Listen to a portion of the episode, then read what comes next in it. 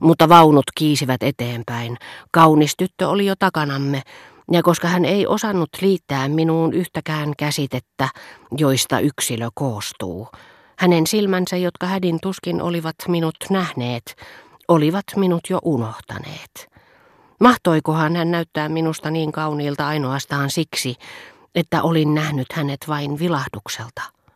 Saattaa olla. Ensinnäkin, jos jonkun naisen luona on mahdotonta viivähtää, jos on pelkoa siitä, ettei häntä enää myöhemmin tapaa, se antaa hänelle yhdellä iskulla samaa viehätysvoimaa kuin jollekin vieraalle maalle sairaus tai köyhyys, jotka estävät meitä siellä käymästä, tai niille ylen loistottomille päiville, jotka meillä vielä olisi ollut elettävänämme, taistelu, jossa todennäköisesti tulemme menettämään henkemme. Kaiken kaikkiaan, ellei tottumusta olisi, elämän pitäisi tuntua ihanalta niistä, joita kuolema joka hetki uhkaa. Toisin sanoen kaikista ihmisistä. Sitä paitsi, jos halu siihen, mitä emme voi omistaa, saa mielikuvituksemme liikkeelle, sen etenemistä ei mitenkään rajoita sellaisenaan havaittu todellisuus näissä kohtaamisissa, joissa ohikulkijan sulojen summa on suoraan riippuvainen tapaamisen lyhykäisyydestä. Yön pimetessä, vaunujen kiitäessä eteenpäin, maaseudulta tai kaupungista ei löydy yhtäkään naisvartaloa, tihenevän pimeän ja meitä kiidettävän vauhdin antiikin marmoripatsaaksi katkomaa, joka ei ampuisi sydämeemme kaikista tienkäänteistä, kaikkien kauppojen hämärästä kauneuden nuolia, kauneuden, jota ajatellessa tekisi joskus mieli kysyä, onko se tämän maan kamaralla muuta kuin puuttuva osa, jonka ylikiihottunut mielikuvituksemme liittää typistettyyn ja hetkelliseen naishahmoon.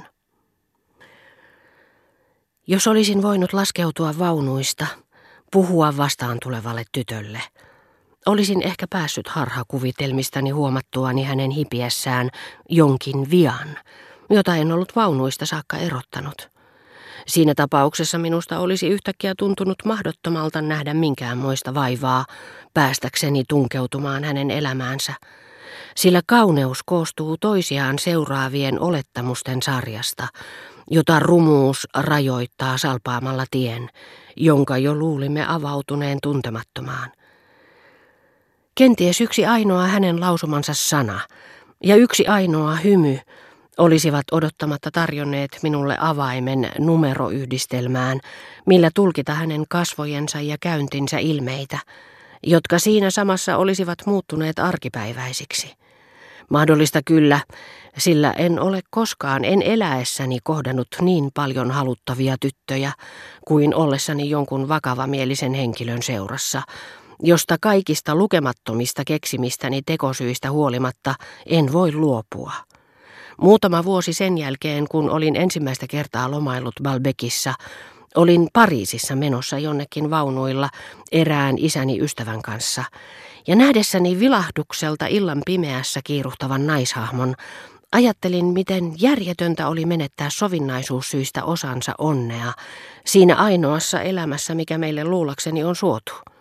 Hyppäsin vaunuista ilman selityksen sanaa, ryhdyin seuraamaan tuntematonta naista, eksyin hänestä kahden kadun risteyksessä, löysin hänet kolmannelta ja jäin lopulta hengästyneenä seisomaan katulampun alle vastapäätä vanhaa rouva Verderääniä, jota kaikkialla yritin välttää ja joka iloissaan ja yllättyneenä huudahti, voi miten rakastettavaa, juosta nyt tuolla lailla vain voidakseen tervehtiä minua. Kyseisenä vuonna Balbekissa noitten kohtaamisten aikoihin vannoin ja vakuutin isoäidilleni ja markiisittarelle, että kovan päänsärkyni takia olisi suotavampaa antaa minun lähteä paluumatkalle jalkaisin.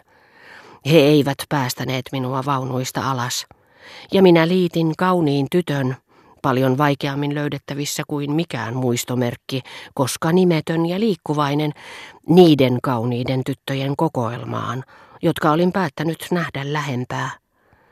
Yksi joutui sentään vielä kulkemaan silmieni editse sellaisissa olosuhteissa, että uskoin voivani tunnistaa hänet koska tahansa. Kysymyksessä oli maitotyttö, joka tuli jostakin maalaistalosta tuomaan hotelliin ylimääräistä kermatilausta. Arvelin, että hänkin muisti minut, ja hän todella katseli minua tarkkaavaisesti, mikä saattoi kyllä johtua myös oman tuijottamiseni aiheuttamasta hämmästyksestä.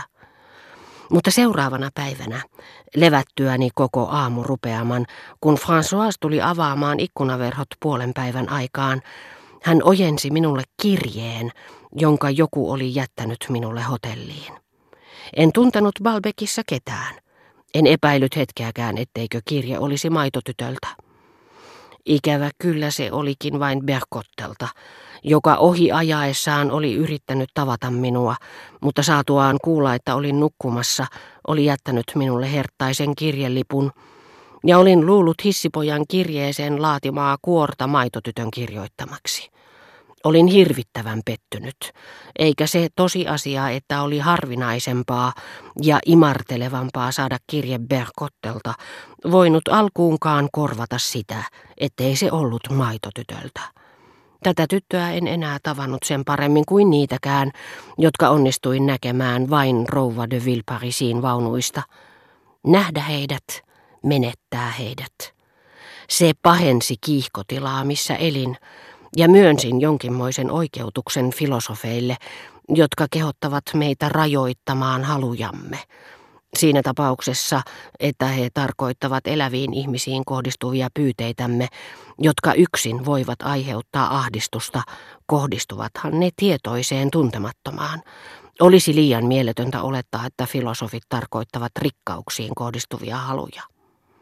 Silti olin valmis tuomitsemaan heidän viisautensa epätäydelliseksi, sillä olin sitä mieltä, että nämä tapaamiset muuttivat silmissäni entistä ihanammaksi maailman, joka saa kaikilla maanteilla kasvamaan näitä sekä yleisesti esiintyviä että erikoisia kukkasia, päivän hetkellisiä aarteita, huviretkien onnellisia löytöjä, joista vain tilanteeseen liittyvät olosuhteet, eivätkä nekään ehkä loputtomasti uusiutuisi, olivat estäneet minua nauttimasta, ja jotka antavat elämälle aivan uuden maun. Mutta toivoessani, että vielä jonakin päivänä, itsenäisempänä kuin nyt, tapaisin toisilla teillä samanlaisia tyttöjä, aloin jo vääristää sitä puhtaasti yksilöllistä puolta, mikä liittyy haluun elää jonkun kauniiksi havaitsemansa naisen rinnalla – ja olin jo myöntäessäni, että ylipäänsä oli mahdollista saada se keinotekoisesti heräämään, tunnustanut sen saman tien harhakuvaksi.